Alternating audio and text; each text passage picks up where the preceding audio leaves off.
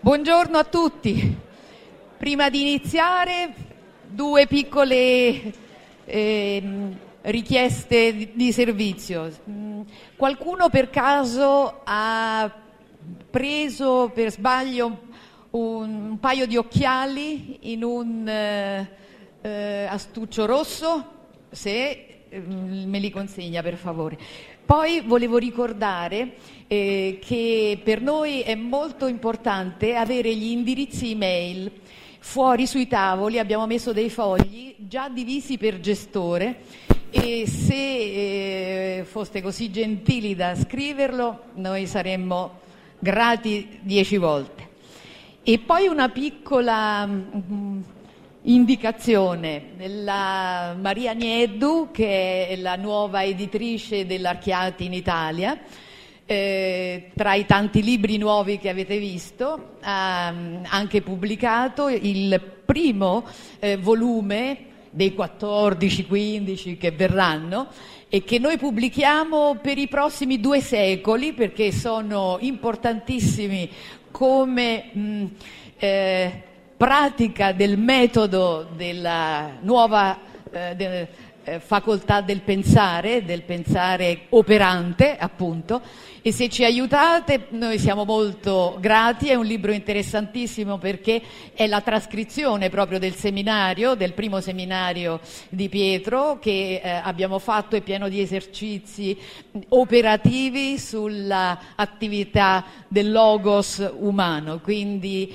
è un, non è un commento dei soliti alla filosofia della libertà, ma è proprio un entrare attivamente nella direzione di questo libro di cui Steiner ha detto, in risposta a chi gli chiedeva cosa fra 3.000 anni delle sue opere secondo lei rimarrà e lui rispo- ha risposto filosofia della libertà. Quindi questo è il testo e lascio subito la parola a Pietro Archiati. Buon lavoro.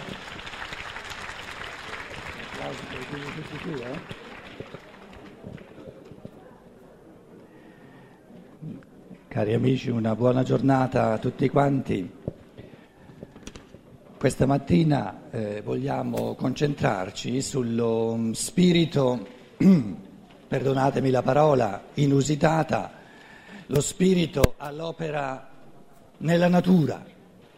Cosa intendiamo per natura? Per natura si intende il mondo delle, pie- delle pietre, tanto per intenderci, delle piante, degli animali e pare che sia rimasto, come mai eh, si, è, si è un po' alleggerito?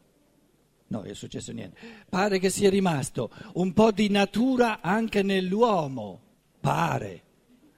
Allora diciamo che il, la realtà della natura, natura viene da nascere, qualcosa che nasce, cresce, si sviluppa e poi muore. Eh, mi dispiace, ma tutto ciò che nasce prima o poi deve morire, perché se, non, se, se, se qualcosa vu- non vuole morire deve fare in modo di non nascere. Siamo tutti d'accordo? Qualcuno dice, mannaggia, ma guarda, mi tocca morire anche a me. Però poi a pensarci bene, pensando a certa gente che uno ha accanto, magari un pochino più vecchio, dice, per fortuna, tutti quanti si muore prima o poi. Quindi c'è questa saggezza della natura, è nel concetto di natura che fa parte della natura tutto ciò che nasce e perisce.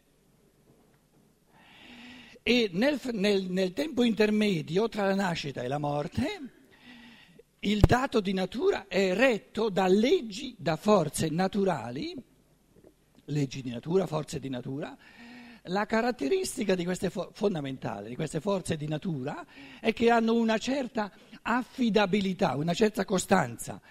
Tanto è vero che eh, uno dice se è una legge di natura deve ripetersi nelle, nelle stesse condizioni, lo stesso fenomeno deve ripetersi tale e quale, altrimenti non è una legge di natura. No?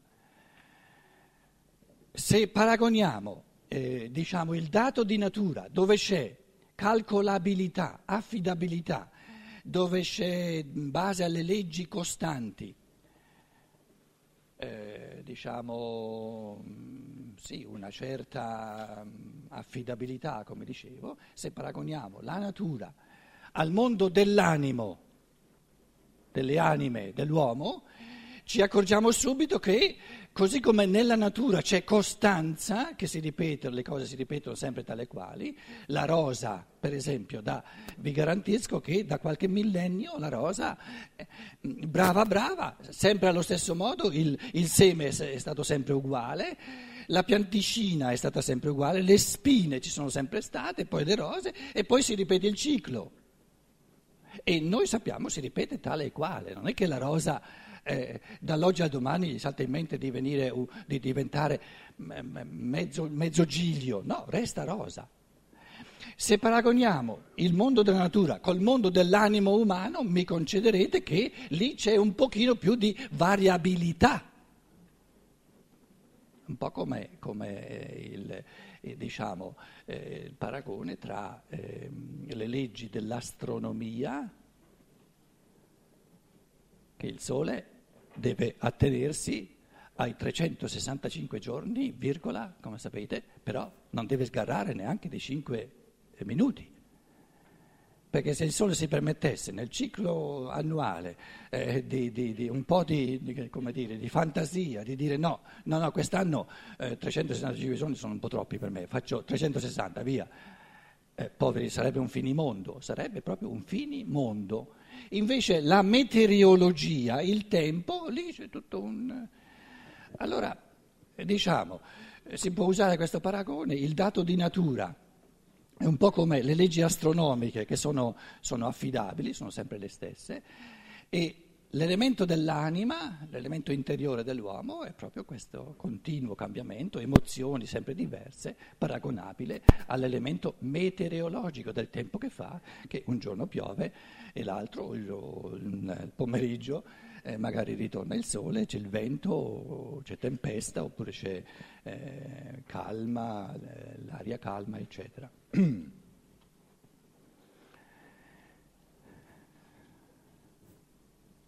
Già ieri esprimevo il pensiero che fa parte del cammino dell'umanità e l'umanità è in cammino, nel senso che c'è una evoluzione soprattutto della coscienza umana, fa parte di questo cammino che, mm, diciamo, mm, questo è uno schizzo, eh, non è che eh, l'essere umano è partito dal paradiso, no? prendiamo questi scritti, mm, ma non soltanto la Bibbia eh, di cui parlavo ieri, prendiamo anche gli scritti eh, orientali, la sapienza orientale, eccetera.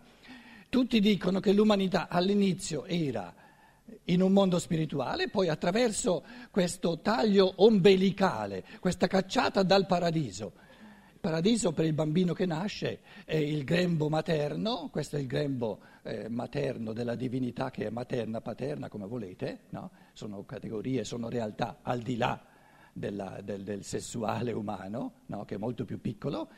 C'è questo taglio ombelicale che scaraventa l'essere umano fuori dal paradiso. Il senso di questo taglio ombelicale è di fare di, ess- di un essere due.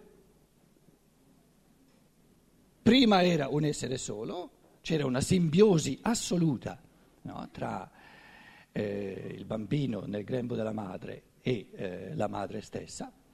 Voi non mi dite erano due anche prima, perché se andiamo indietro due, no, nove mesi ancora prima, all'inizio, proprio all'inizio della, del, dei nove mesi eh, embrionali sono due esseri o è uno solo? Quindi vedete che non è così semplice dire sono già due esseri anche eh, nei nove mesi. Sta di fatto che quando esce fuori, col taglio ombelicale, esce fuori, adesso sono veramente due esseri. Per chi sono due esseri adesso? Per noi diventati materiali, una umanità che è arrivata qui in giù, quando noi vediamo due pezzi di materia diciamo sono due esseri. E due pezzi di materia saltano fuori soltanto quando c'è il taglio ombelicale e il bambino esce fuori. Se noi avessimo la capacità, se noi fossimo qui all'inizio dell'umanità e avessimo la capacità di cogliere, proprio di percepire, di vedere l'anima del bambino e l'anima della, della madre, o addirittura, adesso faccio qui un piccolo schizzo, questa qui è la madre, eh? Eh, ve lo dico io, se no voi non lo sapreste. Eh? Eh, qui c'è il bambino, qui nel grembo c'è il bambino, no? Allora, finché non esce fuori non c'è nulla per il materialista. Ma adesso supponiamo, vi faccio il, il, il, per ipotesi, no? Supponiamo che ci sia qualcuno, e nessuno di noi glielo può proibire, che vede spiritualmente lo spirito di, oppala, lo spirito di questa madre, qui è lo spirito, eh, mica soltanto un pezzo di materia la madre. Oh. Quali, quali, donne qui si lascerebbero eh, dire che sono soltanto un pezzo di materia, per quanto bello sia? Eh? Oh, ci sono pensieri, ci sono, c'è tutto un mondo di... capito? Allora, questo è lo spirito della madre. E questo, questo fantolino qui c'ha anche uno spirito, solo che noi non lo vediamo, ma supponiamo un, un, un iniziato vede questo spirito che la lavora lì. Allora, questa, questa persona che vede lo spirito della madre e lo spirito del figlio, lo spirito del futuro figlio, ma insomma è già lì, spirito del figlio o della figlia, direbbe, momento, ma sono due esseri del tutto diversi, del tutto diversi, perché questo spirito qui, è tutto, un mondo tutto diverso da questo spirito qui. Siccome noi viviamo adesso in tempi di materialismo, lo spirituale non lo percepiamo più e va bene così, è una necessità dell'evoluzione, vedremo sempre più perché doveva essere così. Noi diciamo sono, sono un essere unitario finché è dentro, quando esce fuori sono due.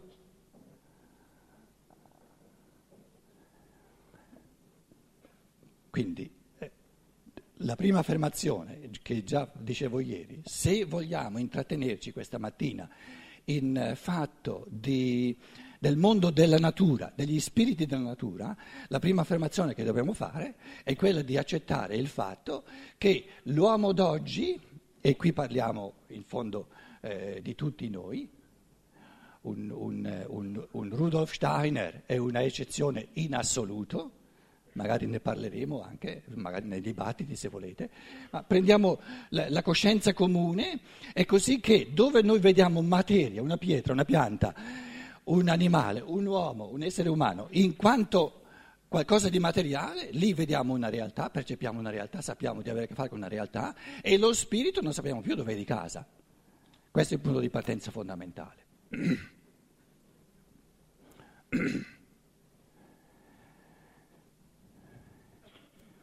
E la domanda era, qual è il senso di essere partiti dal mondo spirituale, dove la materia non esisteva neanche, e poi gli esseri umani si sono inseriti sempre di più nel mondo della materia, che adesso siamo al punto infimo proprio dell'evoluzione, dove la materia la percepiamo, la, la viviamo come una realtà e lo spirito è sparito, come se non fosse reale, tanto è vero che molti dicono, ah, ma questo è soltanto un pensiero invece di dire ma questa è soltanto una gamba, è soltanto una bistecca, non è una realtà.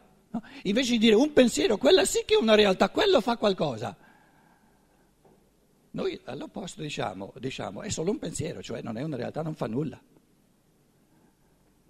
Io ho sempre detto, immaginiamo di avere un mucchio enorme di mattoni, tutti ammucchiati. È una casa? No, è solo un mucchio.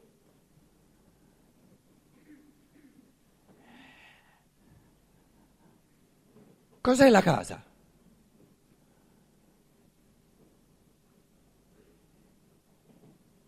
È un pensiero. In partenza la casa è un pensiero. L'essere umano guarda questo mucchio e nella sua mente, nel suo pensiero, crea questo pensiero di forma, se la vede, la, la crea questa casa, con, questi, con, con, con, questa quantità di mattoni possono fare una casa così grossa, la grandezza è un pensiero, le forme, quante finestre c'è, eccetera, cos'è? Cos'è questa casa? Nella mente dell'architetto, perché se non c'è eh, nella mente dell'architetto la casa è salta fuori, i mattoni no, no, si muovono da soli a mettersi lì, a fare una finestra, a fare una porta, eh, eccetera, a fare un muro, eccetera, eccetera, eccetera. Quindi la casa in origine è un pensiero E questo pensiero è talmente operante che è capace, servendosi delle mani, dei, dei manovali, eccetera, eccetera, eccetera, dei muratori, è capace, quindi il pensiero, la forma, che è una, che è un, una forma di pensiero, un pensiero di forma, è capace di muovere le mani in modo tale che le mani mettano i mattoni tutti dentro in modo da seguire questa forma di pensiero. Quindi io dico, un mattone è solo un mattone, ma il pensiero, la forma di pensiero della casa, quella sì che è la realtà della casa. Quindi ci troviamo no, eh, a questa svolta immensa, immane dell'evoluzione dove si tratta di riconquistare, però adesso a partire dalla libertà dell'individuo, a partire dalla voglia, dal desiderio, dal godimento dell'individuo, riconquistarsi lo spirito non verrà mai più dato per rivelazione divina, aprendo il rubinetto e godendosi eh, la rivelazione, no.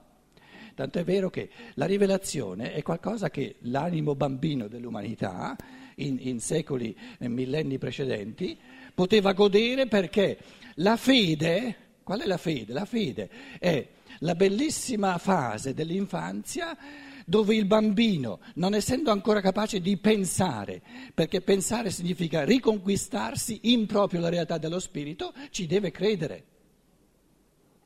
Quindi credere è una propedeutica, è una, una, una, fase infantile dove bisogna credere allo spirito perché non si è ancora, ancora capaci di creare lo spirito nel pensare. E perché questa fede tradizionale perde sempre più colpi? Perché l'umanità diventa sempre più adulta. Grazie alle scienze naturali è sorta, eh, secoli di scienze naturali ormai, è sorta in tantissimi individui, in sempre più individui, il desiderio, no, no, no, no, no, no, no. Se lo spirito, se il pensare è qualcosa di reale, non ci voglio credere, voglio conquistarmelo in base al mio pensiero, voglio la realtà dello spirito, non soltanto crederci. Si crede a ciò che non si ha, scusate. Una mamma che ha un bambino, che ha un figlio, dice, dirà mai io credo di avere un bambino, ce l'ha? Quindi la fede è bellissima, eh, però eh, la fede sta a dire io credo in Dio significa non ce l'ho la realtà del divino. Perché se ce l'ho nel pensare la realtà del divino, dello spirito creatore, non dico io credo che c'è lo spirito creatore. Se una persona si vive come realtà, come spirito che crea, e questo è possibile, non dice, non dirà mai più io credo che c'è lo spirito creatore, dice no, lo sono io, lo può essere ognuno, non ho più bisogno di crederci, basta esercitarlo. Allora arrivano eh, alti, i vecchi credenti e dicono, ah ma tu allora sei, sei superbo, ti, ti, ti. no, m- mica perché l'essere umano comincia a partecipare a questa creatività dello spirito divino creatore, mica, mica è già al punto da far concorrenza al, al creatore supremo, ce ne vorrà un pochino eh, per, per fargli concorrenza. Però eh, diciamo, le autorità costituite che vogliono gestire lo spirito in chiave di fede, non vogliono permettere all'essere umano neanche di, di, di vivere una scintilla di partecipazione di questo spirito creatore. Perché spirito creatore è spirito creatore, sia a livello della divinità suprema, sia a livello dello spirito umano che pensa. Che poi la goccia dell'oceano non sia paragonabile, paragonabile alla, alla, totalità dell'oceano, senz'altro, però la goccia è della stessa natura di tutta l'acqua dell'oceano.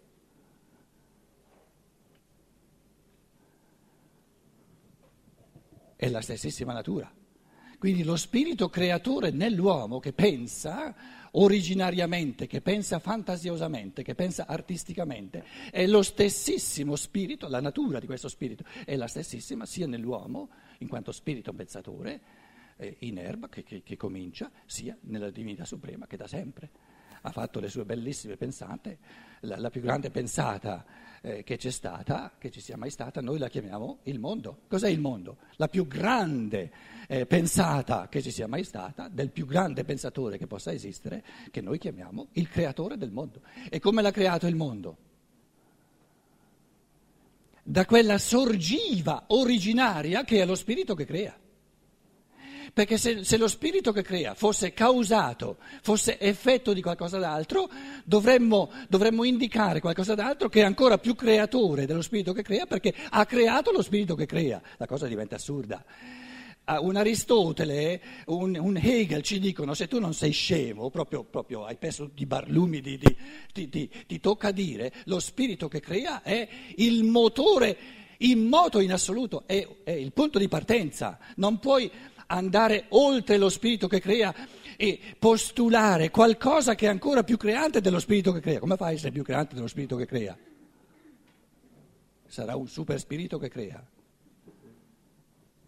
Nel super spirito non c'è bisogno, spirito basta, spirito è spirito. Quindi eh, tutti i grandi pensatori dell'umanità, importa poco in quali religioni, in quali culture, hanno sempre detto l'origine prima assoluta è lo spirito creatore. E lo spirito crea per intuizione.